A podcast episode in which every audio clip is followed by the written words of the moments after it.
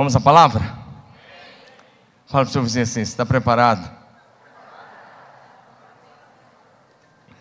João 15, versículo 7. Evangelho de João, capítulo 15, versículo de número 7. Antes de ler, deixa eu só lembrar uma coisa. Terça-feira, depois de amanhã, vai estar conosco o pastor Diego. Ele é de Naviraí. E acho que é isso aí. É, Paranabaí, Paran, Paranaíba. E é MS, tá bom, galera aí? Não é MT, não. Eu, eu troquei, Naviraí é outra cidade. Santa Catarina. Paranaíba, Mato Grosso. Ele vai estar aqui conosco ministrando terça. E é só terça esteja conosco vai receber uma palavra muito poderosa nessa próxima terça-feira, às 20 horas. Agora sim, João capítulo 15, versículo 7. Mas se vocês permanecerem em mim, e as minhas palavras permanecerem em vocês, pedirão o que quiserem e lhes será concedido. Por favor, olha para frente e leia comigo. Estou usando aí a versão NVT, tá bom? Todos vocês, um, dois, três, vão lá.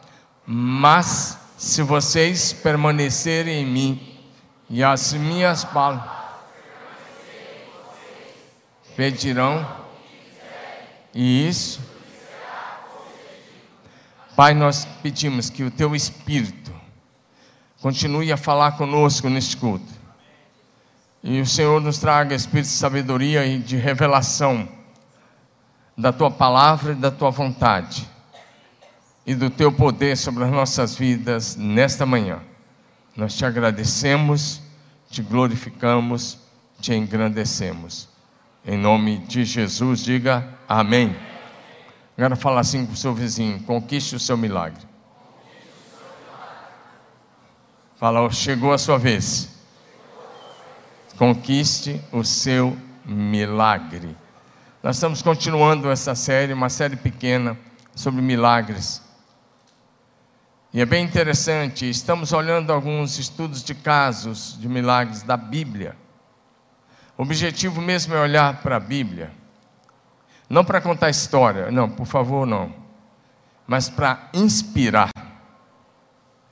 Eu creio que uma das coisas que inspira testemunhos positivos Deixa eu te dar um exemplo. Quando eu passei por uma situação de enfermidade lá atrás, eu tinha algumas opções: olhar para os que morreram ou olhar para os que foram curados. E naquele período tinha morrido um amigo, um pastor que eu admirava demais, que era pastor de uma grande igreja, lá em São Gonçalo, uma igreja com mais de 5 mil membros. E ele morreu aos 48 anos, no primeiro mês do meu tratamento. Eu abro o e-mail de manhã e estava assim: tenho o nome do pastor. O pastor fulano tal foi recolhido essa madrugada. E na hora, o capiroto, ele estava ali. Ele foi um dos que ajudou a enviar aquele e-mail. Estou brincando. Mas o capiroto estava ali do lado, ele falou assim: ele tinha 5.500 membros. E ele morreu. O que, que você acha que vai acontecer com você? Literal. Aqui. Eu falei, é, eu acho que vai acontecer, não. Eu vou ser curado em nome de Jesus. Naquele mesmo período, uns três anos antes, tinha morrido um cantor famoso. Leandro, da dupla Leandro e Leonardo, que comoveu o país. E naquele mesmo país, naquele mesmo período, tinha morrido o governador Mauro Covas. Mário Covas de um câncer bobo. Foi um câncer de próstata. Mas não tratou na época certa, acabou morrendo. E eu podia olhar para os que estavam morrendo e outros, eu podia citar uma série de nomes, não vou citar. Eu podia olhar para os que estavam morrendo, eu podia olhar para os testemunhos que estavam sendo curados. Eu tomei a decisão de olhar para os que estavam sendo curados. E hoje, quando eu passar alguns testemunhos aqui, quando nós olharmos alguns testemunhos de cura da Bíblia, eu espero que você fique com os casos positivos. Porque ficar com o lado negativo é derrota. Nós não vamos olhar para o lado negativo. Vamos olhar para o lado positivo. Tá certo? Então o objetivo é isso, é produzir fé no seu coração, inspirar você e levar você a crer e a buscar do Senhor Deus, a buscar o Senhor Deus de todo o seu coração, para que você possa viver na prática os grandes milagres do Senhor para esse tempo, para a sua vida. Pergunta que eu fiz semana passada: você crê em milagres? Quantos em milagres aqui? Segunda pergunta: quantos estão precisando de um milagre? Em toda a Bíblia, em toda a Bíblia Sagrada, nós lemos que os doentes eram sarados, curados, os cegos recebiam vista, os surdos passavam a ouvir, os aleijados passavam a andar, os leprosos eram limpos, os oprimidos do diabo eram libertos e os perdidos eram salvos. É isso que nós lemos tanto no Velho quanto no Novo Testamento. Porém, eu quero dizer a você que esses mesmos milagres são para hoje. Vou repetir, são para hoje. Porque esses sinais fazem parte da igreja de Jesus e do seu ministério. E repito, você está no lugar certo, na hora certa e com as pessoas certas, e na presença do único Deus vivo, verdadeiro e todo-poderoso. O único que opera sinais e maravilhas nos céus e na terra. Por isso, ao relatar alguns milagres, eu estou apenas trazendo à sua memória alguma coisa real, fatos bíblicos, para produzir fé e inspiração ao seu coração. Diga amém. Agora, em primeiro lugar, vai ser só um ponto agora de manhã e uns 4, 5 subpontos e a gente passa a régua aqui hoje. Então vamos lá, em primeiro lugar, diga comigo, para viver o milagre, é preciso obedecer à palavra de Deus. Primeira coisa que nós vamos aprender hoje é sobre obediência e fé, porque essas duas coisas andam juntos. Tanto para você se relacionar com Deus, como para você receber os milagres de Deus, você vai precisar das duas coisas: obediência e fé. A Bíblia, por exemplo, quando narra o chamado de Abraão, a Bíblia diz assim: Abraão, pela fé, pela fé, Abraão, ao ser chamado, obedeceu. Você vai encontrar sempre as duas palavras juntas. Diga comigo: obediência, obediência. e fé. Na maioria absoluta dos milagres relatados no Velho Testamento e no Novo Testamento, as pessoas precisaram usar essas duas coisas: obediência e fé. Diga de novo: obediência e fé. Gostaria de começar dizendo a você algo que você já sabe. O Senhor Deus é poderoso para fazer todas as coisas sozinho. Porém, Ele decidiu nos convidar para nos juntarmos a Ele na realização dos seus milagres, sinais e maravilhas no meio do seu povo. Diga amém. Primeiro lugar, para a gente recapitular aqui algo interessante precioso para as nossas vidas. Diga assim: água no deserto. Projeção, por favor, vai colocando 2 Reis, capítulo 3, de 4 a 20. O texto vai mostrar para a gente que Israel, o reino do norte, precisava fazer uma guerra contra os amonitas, porque eles haviam parado de pagar os impostos.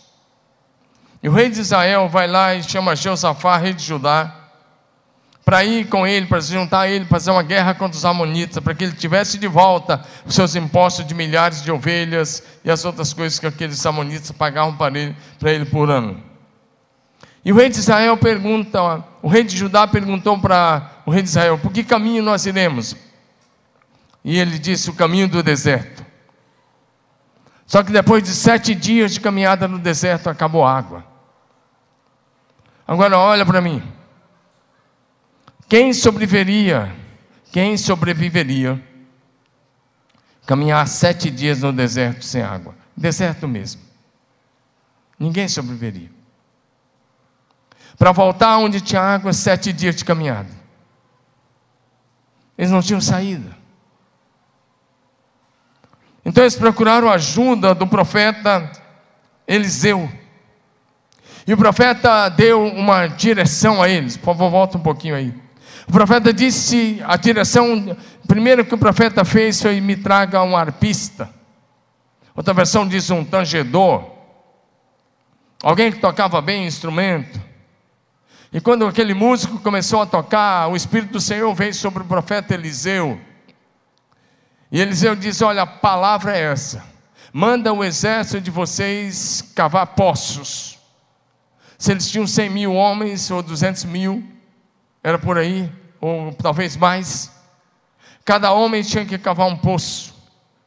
Imagina agora milhares de soldados. Tinha que deixar a lança de lado, pegar uma picareta, um enxadão, na época alguma coisa, e começar a cavar poços na areia. E se alguém mais cético olhasse e falar: O que vocês estão fazendo? Que loucura é essa de cavar poços no deserto? É porque o profeta disse: se nós fizermos isso, amanhã pela manhã, o profeta disse: vocês não vão ver nuvem e nem vai ter vento, mas amanhã, pela manhã, todos esses poços estarão cheios de água. Dá um amém no seu lugar. E, e eles cavaram. O que é interessante é que os soldados obedeceram. Com certeza alguém questionou: para que isso? Mas quando se você quer um milagre, Deus chama você para participar do milagre dele. Não é só esperar de braço cruzado, é participar do que Deus vai fazer. Fala para o seu vizinho: Deus quer que você participe. Faça a sua parte. Não vem com aquele ditado que dizia lá atrás, não. Tá? Faça a sua parte que eu te ajudarei. Não é bíblico, não. Isso aí é coisa que criaram em algum lugar. Mas faça a sua parte. A sua parte, por exemplo, é tirar a pedra, como tirou do túmulo de Lázaro. A parte de Deus é o sobrenatural. Fala para o seu vizinho, você faz. Bom, mas você está cultuando ou não? Diga, você faz. O natural. E Deus opera o sobrenatural. Cavar um buraco, todo soldado podia fazer. Produzir água no deserto, só Deus podia fazer. Então eu encorajo você. Faça o seu poço hoje. E veja Deus enchê-lo de água. Eles cavaram os poços, muitos milhares de poços. E aí não houve vento, nem houve nuvem. Mas na manhã seguinte as águas vieram. E quando elas vieram, elas encheram e aquele deserto se tornou um rio, porque Deus é poderoso para fazer brotar rios no deserto, riacho no ermo, é poderoso para fazer aquilo que seus olhos nunca viram, que seus ouvidos nunca ouviram, aquilo que é impossível aos olhos humanos, Ele é poderoso para fazer. Diga glória a Jesus. E agora eles tinham água para eles, para abastecer os seus cantis, todos os soldados, os animais, e tinha água com abundância. Diga amém. E o milagre foi mais forte ainda, porque os filhos de Amon olharam e acharam que era sangue, ou que era piche. Mas Deus estava fazendo um milagre. E Deus ainda lhes deu a vitória. Fala comigo, Deus sempre faz mais. Diga, Ele vai te surpreender. Sacode seu vizinho, Ele vai te surpreender. Amém? Eu gosto de pensar que boa parte dos milagres de Deus são realizados por muitas mãos. Diga comigo, um milagre com a participação de muitas mãos. Esse aqui é um deles, milhares de mãos cavando os buracos. Amém? O profeta Eliseu que declarou a palavra profética, os soldados que cavaram os poços e Deus que operou o sobrenatural. Amém? É assim que acontece. O Senhor Deus, meu irmão, é poderoso para transformar o teu deserto em terra fértil. Será que você está assistindo isso aqui, está participando? Deus é poderoso para transformar o teu deserto em terra fértil. E eu vou dizer mais: Deus é poderoso para transformar o teu deserto em oásis. Diga aleluia. Isaías 44, 3 tem uma promessa, porque derramarei água sobre o chão sedento e torrentes sobre a terra seca. Derramarei o meu espírito sobre a tua posteridade e a minha bênção sobre os teus descendentes. Mas Deus também é poderoso para tirar a tua sequidão espiritual. Talvez você não está num deserto geográfico, graças a Deus, mas você está num deserto existencial.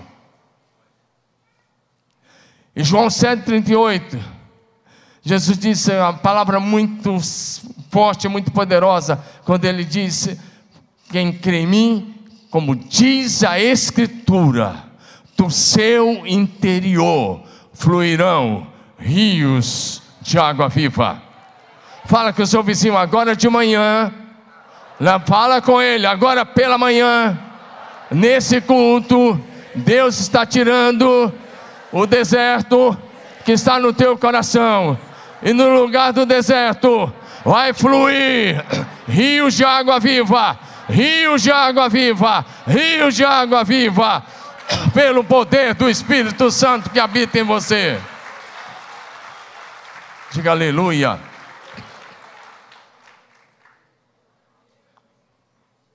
No lugar do seu deserto vai fluir rios de água viva. Diga aleluia. O Deus que trouxe água no deserto é o Deus que está com você, que opera em você, que trabalha em teu favor, que tem prazer em te abençoar. Diga amém. Em segundo lugar, segundo milagre, quero trazer a memória, a sua memória agora de manhã, é a cura de um leproso chamado Naamã. Era mergulhar. Esse homem era um general de guerra da Síria e o exército da Síria tinha feito uma investida na região norte de Israel, tinha levado algumas pessoas cativas, e ele levou uma mocinha para trabalhar na casa dele. E um dia essa mocinha olha e percebe que ele era leproso. E ela, fala, ela falou para a mulher dele: se ele fosse a Israel, ele seria curado. A mulher só escutou isso, falou para aquele general, ele pediu permissão ao rei da Síria, pegou muitos presentes em ouro, em prata, em roupas e trouxe. E foi até o rei Jorão, o rei de Israel na época. E ele vai lá até o rei e ele diz assim, deu uma carta. E a carta vinha do rei da Síria dizendo assim que você lê essa carta é para você curar o general. O rei era incrédulo, rei de Israel, rei do norte, um rei que estava em pecado, não sabia, não tinha nenhuma intimidade com Deus. Ele rasgou as suas vestes, ficou com medo e disse: Eu não estou no lugar de Deus, quem sou eu para curar? E alguém falou para Eliseu: oh, o rei está escandalizado, porque recebeu uma carta do general que precisa de cura. O Eliseu mandou um recadinho para o rei: Manda o general aqui em casa, ele vai ficar sabendo que tem profeta em Israel traz o teu vizinho para a igreja, ele vai ficar sabendo que nós servimos ao Deus vivo e verdadeiro, que opera sinais e maravilhas hoje. Hoje. O Naamã pegou a sua comitiva e foi lá para a casa do profeta. Chegou lá, o profeta nem recebeu Naamã em casa. O, o, Naaman estava acostumado a ser paparicado, todo mundo batia continência para ele, ele era general. Agora ele chega na casa do profeta e o profeta não bateu continência, nem saiu lá fora, o profeta nem foi dar bom dia para ele, nada. O profeta simplesmente pegou o seu eh, seminarista, era o meu seminarista aqui, o Pedro, ele pegou o, o, o e falou assim: vai lá, fala que ele fez uma longa viagem e precisa tomar banho.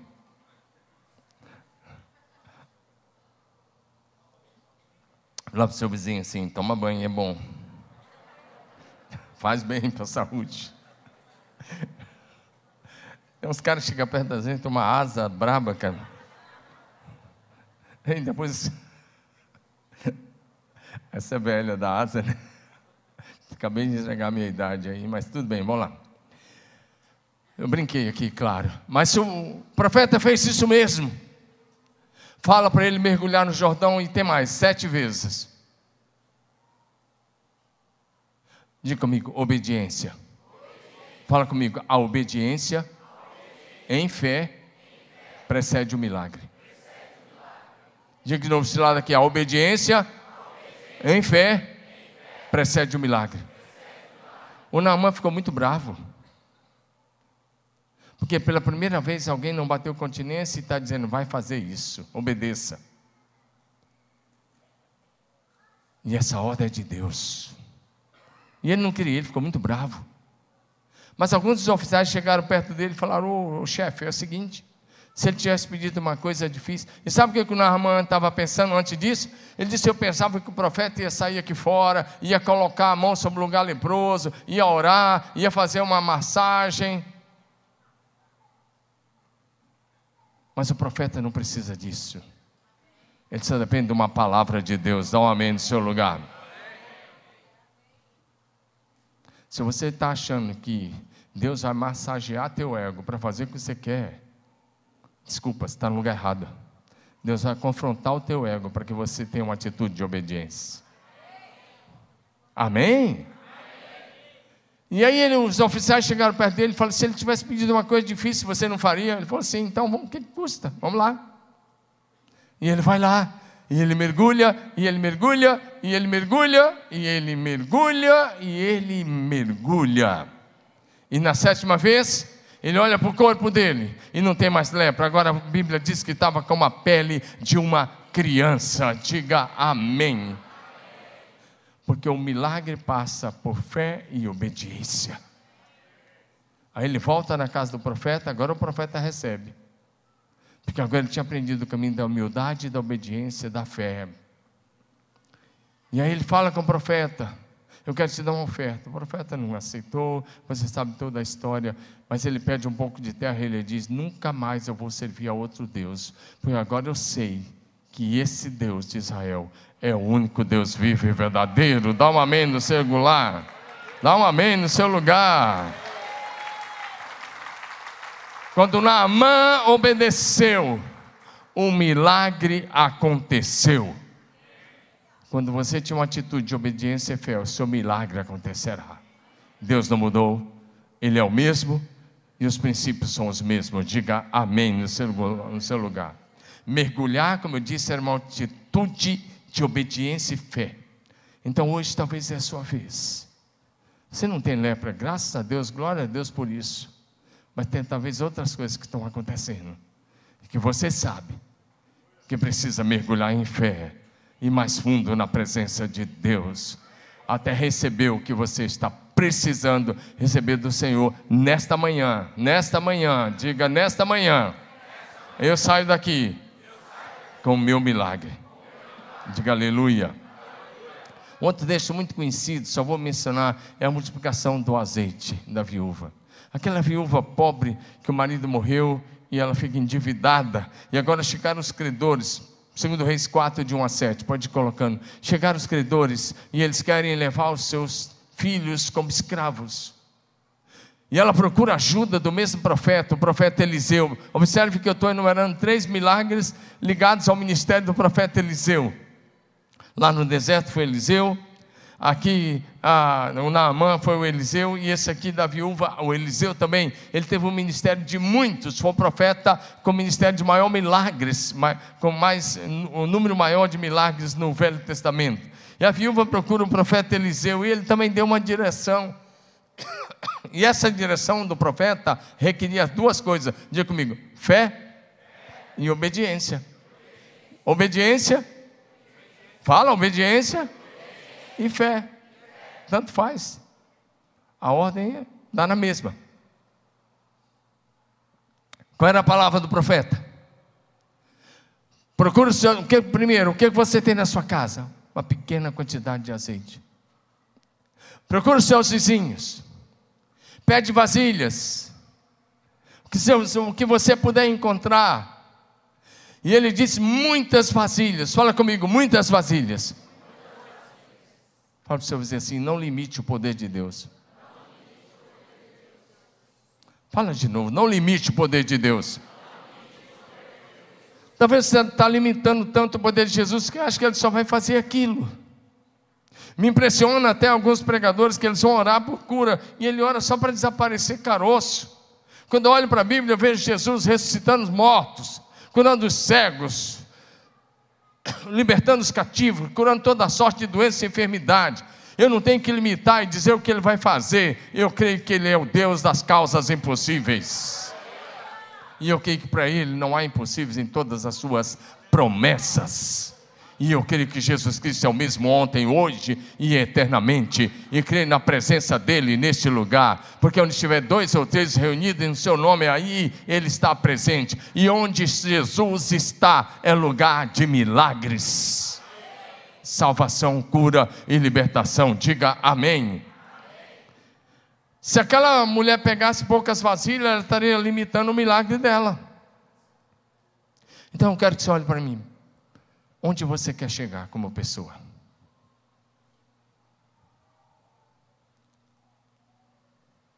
Às vezes eu converso com jovens. Essa semana que passou, eu conversei com alguns no meu escritório, atendendo. E eu gosto de perguntar para os jovens: qual é o seu sonho? O duro é que eu converso com jovens e eu pergunto: qual é o seu sonho? E às vezes eu ouço assim: não tenho sonho. Porque se parar de sonhar. Eu falo, então você vai ter que escrever seu sonho, depois a gente volta a conversar. Eu oriento a escrever o sonho, a visão, o projeto de futuro. Porque você pode limitar Deus nesse projeto ou não. Você pode sonhar com aquilo que é ilimitado ou você pode limitar a ação de Deus. Fala para o seu vizinho uma frase que a gente já conhece aqui, mas vamos repetir. Empurra ele assim, com carinho. Se for homem, você dá uma sacudida, um tapa nas costas forte e fala: A tua visão será o teu limite.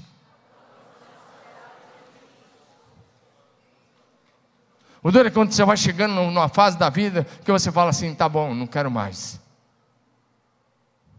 E você para de sonhar. Olha para mim. Sempre que você parar de sonhar, eu não estou falando de sonho da noite. Estou falando de alguém que visualiza, que imagina, que planeja, que pensa grande, que projeta-se para o futuro. Sempre que você parar de sonhar, você vai começar a morrer. Você começa a morrer intelectualmente, espiritualmente e fisicamente. Você quer morrer? Quantos querem morrer aqui? Ainda bem que ninguém levantou a mão. Então a gente já podia fazer logo a transferência agora. Tem uns aí que nem pode levantar a mão mesmo. Se levantar, passa um anjo avisado e já leva para andar de cima. Agora, presta atenção nisso. Ela podia limitar o seu milagre. Mas Eliseu disse: peça muitas vasilhas. E você conhece o restante da história. Ela pediu e tinha uma outra direção: fecha a porta da sua casa você vai viver o seu milagre, você e os seus filhos. Olha para mim, tem milagres que Deus quer operar dentro da sua casa com você e a sua família. Você compartilha o testemunho, mas o milagre é para você e para sua casa. Porque se você for compartilhar com o ímpio, ele vai dizer: Não, cara, já vi isso, não dá certo. Eu frequento a igreja há 30 anos, 20 anos, nunca vi isso. Se você tiver esse tipo de gente junto com você, não faça nenhum lanche com ele, não toma nem cafezinho. 1 Coríntios 5,11 fala que não é para tomar nem cafezinho com quem se diz irmão, mas é linguarudo, fofoqueiro, cheio de vício e incrédulo. Lê lá, está literal aí, está literal. Ele diz: não coma nada com esse tipo de gente. Não tenha comunhão com o incrédulo. Tenha comunhão com aqueles que creem. Sabe por quê? As más companhias corrompem os bons costumes. Agora, as boas companhias te fazem andar de glória em glória, de fé em fé, de revelação em revelação, de poder em poder. Amém?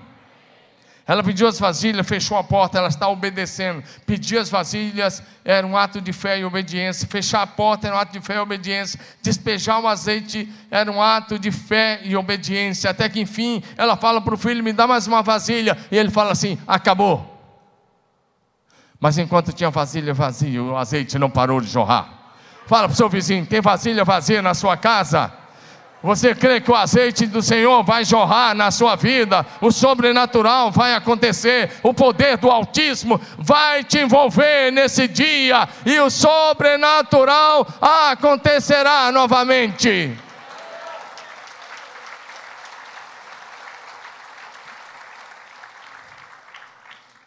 O azeite só parou quando acabaram as vasilhas. Enquanto houver vasilha vazia na sua casa e você crê, Deus fará o um milagre. Agora vamos para o Novo Testamento. Natural, aí nós vamos. É, esse daí é o relato de Lucas, como aconteceu o chamado de Pedro, André, Tiago e João. Lucas 5, de 1 a 11. E aí eu quero olhar para uma pesca e nós vamos olhar para isso, para o seu empreendimento, para o seu negócio, dando um, experimentando um tempo de crescimento mediante a palavra de Jesus. Dá um amém no seu lugar. A sua empresa, o seu negócio, o seu trabalho, prosperando a partir da palavra de Deus. Diga amém. Eles haviam pescado a noite toda, não tinham pego nada, absolutamente nada. Estavam frustrados. E Jesus chega lá e a multidão começa a apertar e Jesus usando uma estratégia até para dar eco, não tinha um microfone como esse. E o Lago da Galileia é uma depressão, está a duzentos e poucos metros abaixo do nível do mar. E eles estão ali e Jesus pede o barco de Pedro, emprestado. E Pedro emprestou o barco. E Jesus fica do barco de Pedro, e ele fica pregando, ensinando as multidões. E quando Jesus terminou de ensinar, terminou de falar, ele olha para Pedro, devia ser lá para as 11 horas, meio-dia, eles estavam cansados, tinham trabalhado a noite toda, agora ficaram ouvindo Jesus até aquela hora, e Jesus olha para ele e fala: Pedro, muito obrigado pelo seu barco, tchau. Foi assim? Pedro, muito obrigado pelo seu barco, agora entra no barco e vai onde as águas são um pouquinho mais profundas lança a rede. Às vezes o Senhor vai te dar uma ordem que parece que pelo caminho que você já andou e a sua experiência, não vai dar nada. É melhor obedecer a palavra de Jesus. Pedro olha para Jesus e fala: Mestre, nós pescamos a noite toda e não pegamos nada, mas sob a tua palavra lançarei as redes outra vez. E lançou uma vez. Talvez você trabalhou tanto do teu jeito. E olha para cá. O Senhor pode fazer em minutos o que você não fez sozinho a vida toda. Fala assim com o teu vizinho: o Senhor pode fazer hoje, agora, na tua vida, aquilo que você lutou a vida toda e não conquistou. O Senhor quer te levar para um novo nível, um ambiente de conquista, e Ele está liberando algo sobre a sua vida agora, um ambiente de liberação profética sobre a sua casa, sobre a sua família, sobre as suas finanças, sobre a sua saúde, sobre o seu negócio, o fluir da vida de Deus, das bênçãos do Altíssimo sobre a tua casa. Dá um amém no seu lugar.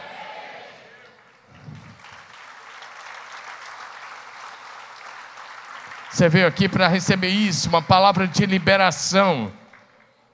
Pedro lança a rede e puxa.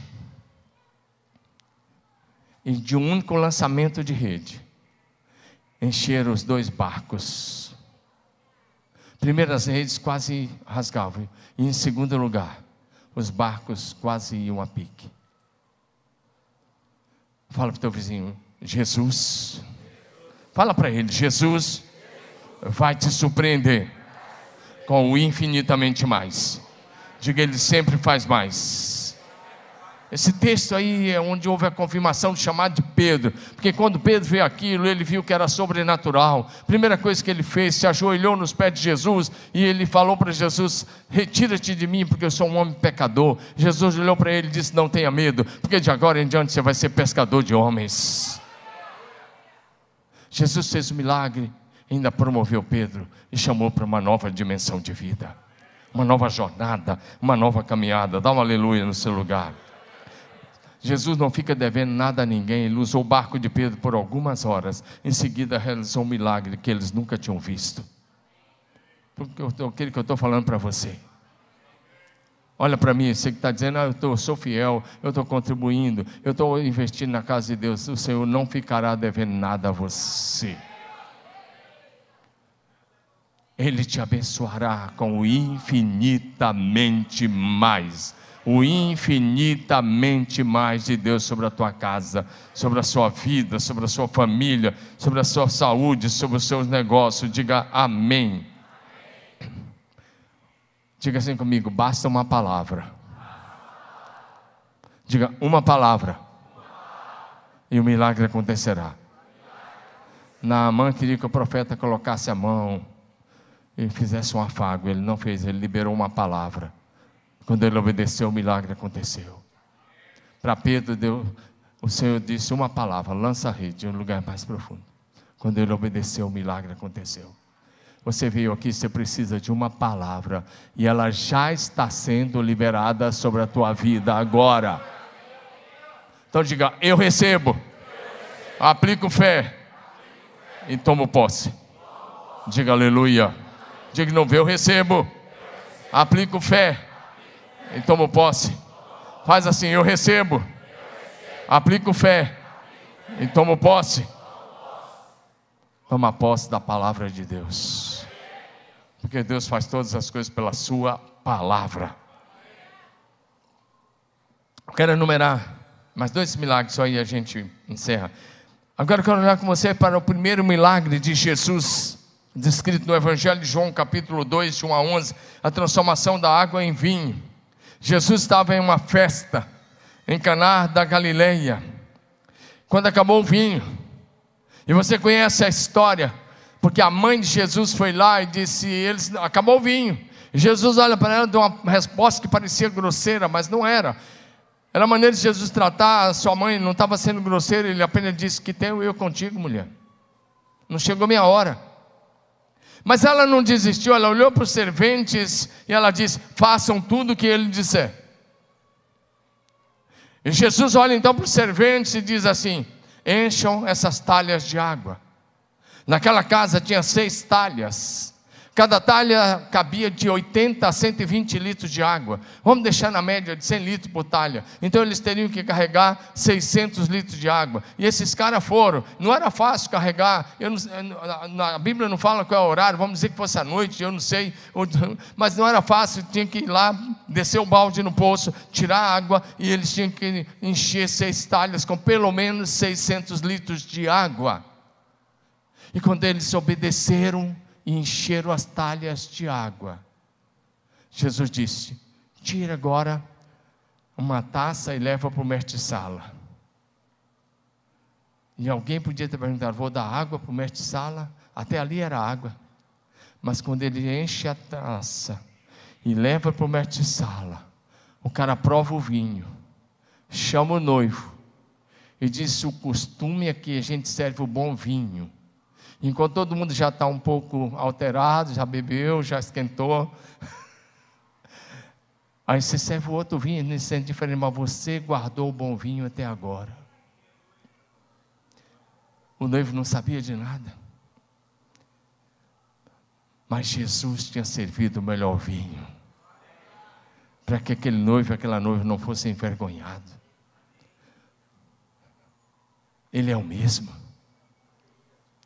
Quer um milagre? Você quer um milagre de Jesus nessa manhã? Quais são as suas talhas? O que você precisa encher para viver a transformação de Deus, para viver o milagre de Deus, para ver o Senhor transformar novamente as águas em vinho. Não estou pregando sobre bebida, estou pregando sobre milagre que você precisa lá na sua casa. Você crê em milagres? Então enche as suas talhas e o Senhor Jesus falar o milagre outra vez. E aí a Bíblia vai dizer que esse foi o primeiro milagre, seus discípulos creram nele. O Senhor Jesus é poderoso para transformar as realidades mais difíceis, as circunstâncias mais difíceis que te cercam. Seja o que for que está acontecendo lá no seu casamento, na sua casa, com seus filhos, o Senhor é poderoso para mudar essa realidade.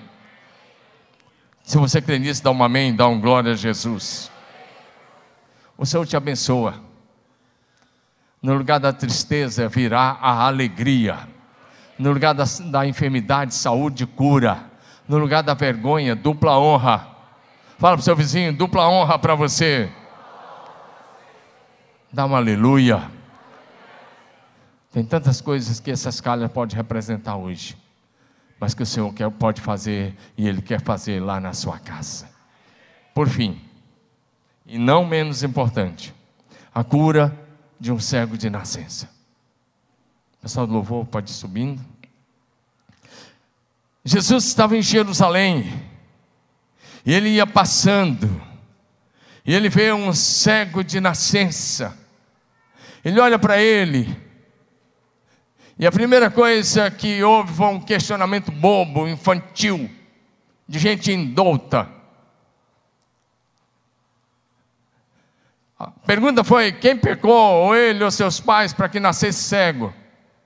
A pergunta é tão boba, tão idiota, que como é que ele ia pecar antes de nascer para nascer cego? Mas Jesus não levou em conta. Ele chega e diz: Olha, nem ele nem seus pais. Ele nasceu assim para que a glória de Deus se manifeste na vida dele. Está cheio de crente, cheio de uma série de coisas, crente numa série de coisas. Semana passada mesmo eu tive que atender uma pessoa e, e nós estávamos conversando e alguém já tinha ligado para aquela pessoa, já tinha ligado falou, não, você está assim porque alguém deve ter feito macumba. Quando eu estava com câncer, um membro da igreja, que agora, um membro da igreja que agora já está na eternidade, que Deus o tenha. Brincadeira, isso é brincadeira, um ditado aí que eu brinquei, não aguentei a tentação. Tem que resistir às tentações. Ele foi na minha casa, era um cara culto. É sério mesmo, já está na glória. Eu espero. E ele chegou lá e falou: Pastor, sabe por que você está com câncer? Porque fizeram feitiço para você, isso é obra de macumbaria, feitiçaria. E eu tive que pregar o evangelho para aquele membro da igreja que era crente velho, quando eu cheguei aqui, ele já era membro da igreja há anos. Eu disse nada disso. Eu estou passando por isso porque eu vivo num mundo caído. E nesse mundo caído, coisas ruins acontecem com os filhos de Deus também. Nós estamos inseridos no mesmo contexto social. E nesse contexto social não, não são só rosas, vai ter provas. A diferença é que o Senhor está conosco. E eu tive que ler a Bíblia para ele, provar para ele na Bíblia que não, contra os filhos de Deus não vale feitiçaria, não vale encantamento, não vale nada dessas coisas. Eu tive que mostrar no Velho e no Novo Testamento para ele e ler a Bíblia que o Espírito de Deus que habita em mim é maior do que o mal que está no mundo, que o Espírito de Deus que habita em você é maior do que todo mal que está lá.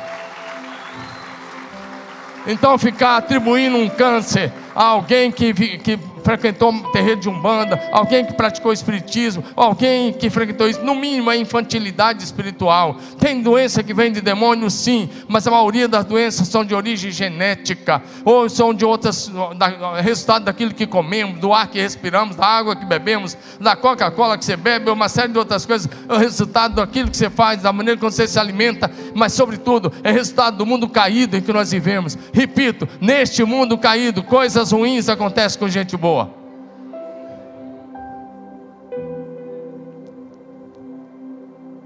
Então você não está com câncer por causa dos teus antepassados.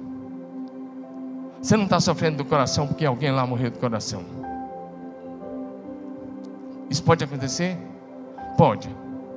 Pode abrir legalidades para atuação demoníaca, a vida dos teus antepassados, sim, é outra coisa. Trate com libertação, procura a pastora Damares, procura o pessoal aí, vem para a libertação. Pode procurar também qualquer um dos pastores, vem, você vai ser liberto. Mas atribuir algumas coisas que você está vivendo por causa dos antepassados, toma muito cuidado. Você está tirando a responsabilidade sua e está tirando o contexto que você vive. E muitas doenças têm a ver até com o nível de estresse que você passa. Ou são de origens psicossomáticas ou emocionais. Está cheio de diabetes que é de origem emocionais. E até câncer que tem como origem as suas emoções maltratadas.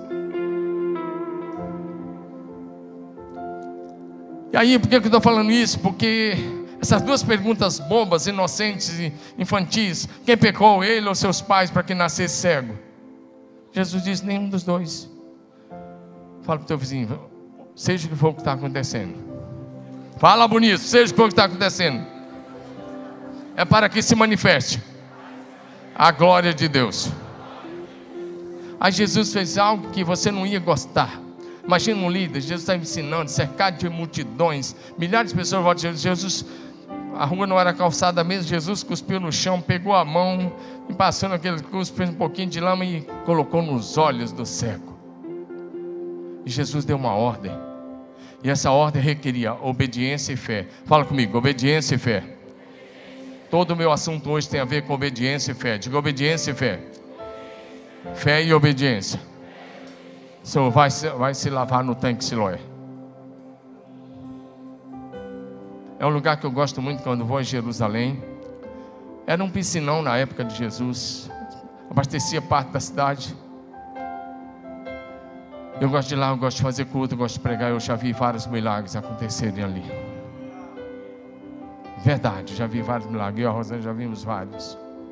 Poderia enumerar vários com vocês. Não por causa do lugar. Não tem a ver com o lugar, tem a ver com Deus. Com a palavra de Deus. Diga amém.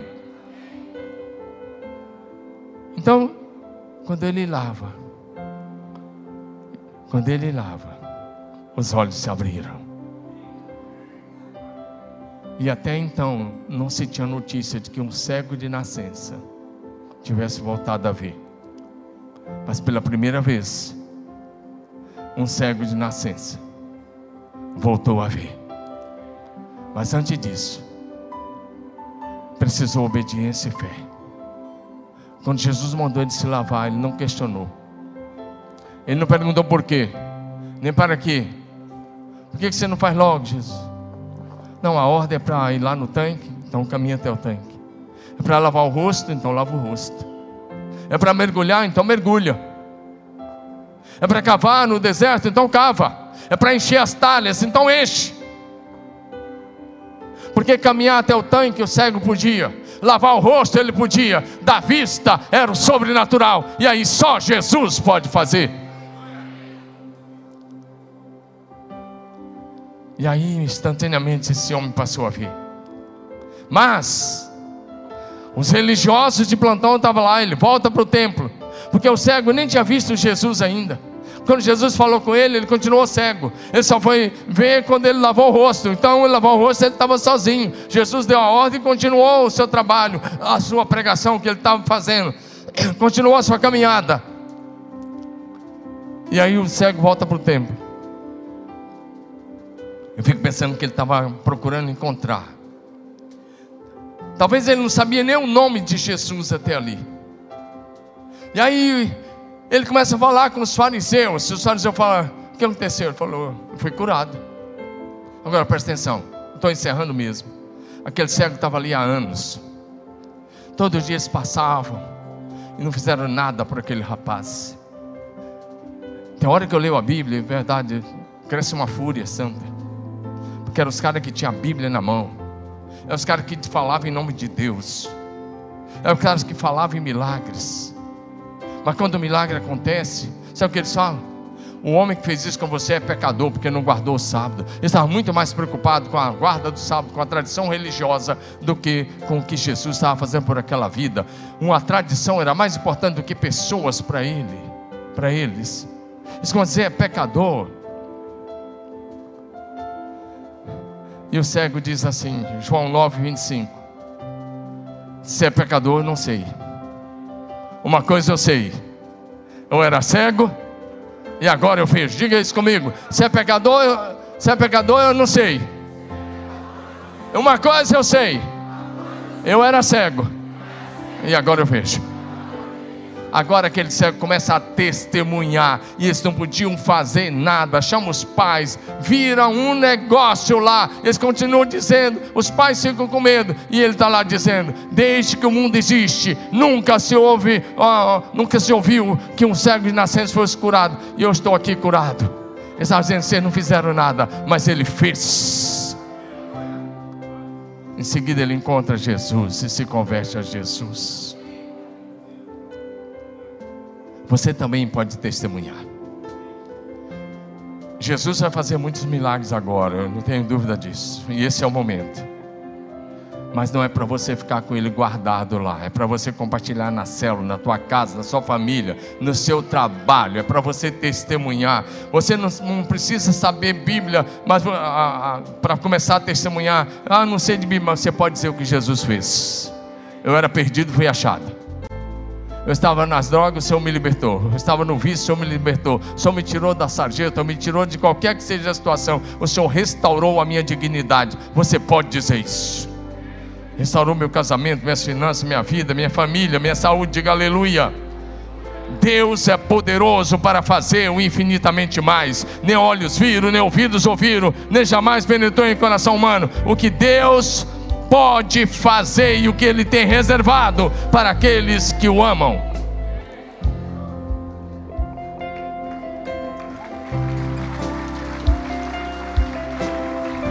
Fique em pé. Jesus Cristo é o mesmo. Fala comigo. Jesus Cristo é o mesmo. Ontem, hoje e eternamente. Dignou, Jesus Cristo é o mesmo. Ontem, hoje e eternamente. Isso significa Jesus realiza os mesmos milagres hoje, agora mesmo nesse lugar. Só você precisa crer. Presta atenção numa coisa, eu vou encerrar antes de orar. Há poder no nome de Jesus para salvar, para libertar, para curar, para restaurar, para abençoar e para te dar vida e vida abundante, vida plena em todos os sentidos. Agora presta atenção, nós vamos orar. E se você crê que vai receber o seu milagre, você vai começar a agradecer agora mesmo. Vou repetir. Nós vamos orar. E se você crê que recebeu o seu milagre, você vai começar a agradecer agora mesmo. Sabe por quê? A fé sem obras é morta. Um dia Deus chamou Abraão fora e disse: Conta as estrelas, se é que pode. Ele olhou e a Bíblia diz: o Senhor disse: A tua descendência será assim. A Bíblia diz: Ele creu. Isso ele foi imputado para a justiça. Cada pessoa que o Senhor cura, Ele quer que você comece a agradecer agora, pela fé, porque a fé sem obras é morta. Se você crê no seu milagre, corre aqui na frente. Nós queremos orar com você. Mas você vai começar já a agradecer. Vem agradecendo, vem agradecendo o seu milagre, porque a fé sem obras é morta. Você crê, começa a agradecer. Porque esse é o dia, essa é a hora, seu milagre, seja qual for, na área da família, das finanças, da saúde, dos negócios, do seu trabalho, seja o que for, corre aqui na frente. Para curar, libertar, a poder em seu nome, Jesus. Para curar, libertar, a poder em seu nome, Jesus.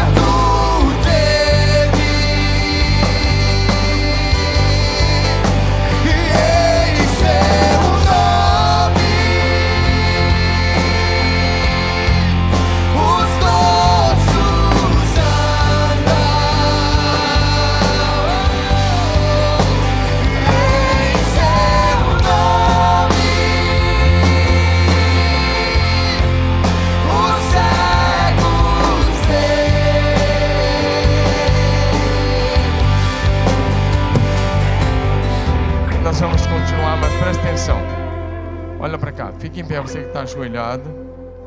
Eu respeito a sua reverência, mas você é filho de Deus, filha de Deus. Então fique em pé e dá um passo para frente para caber os outros.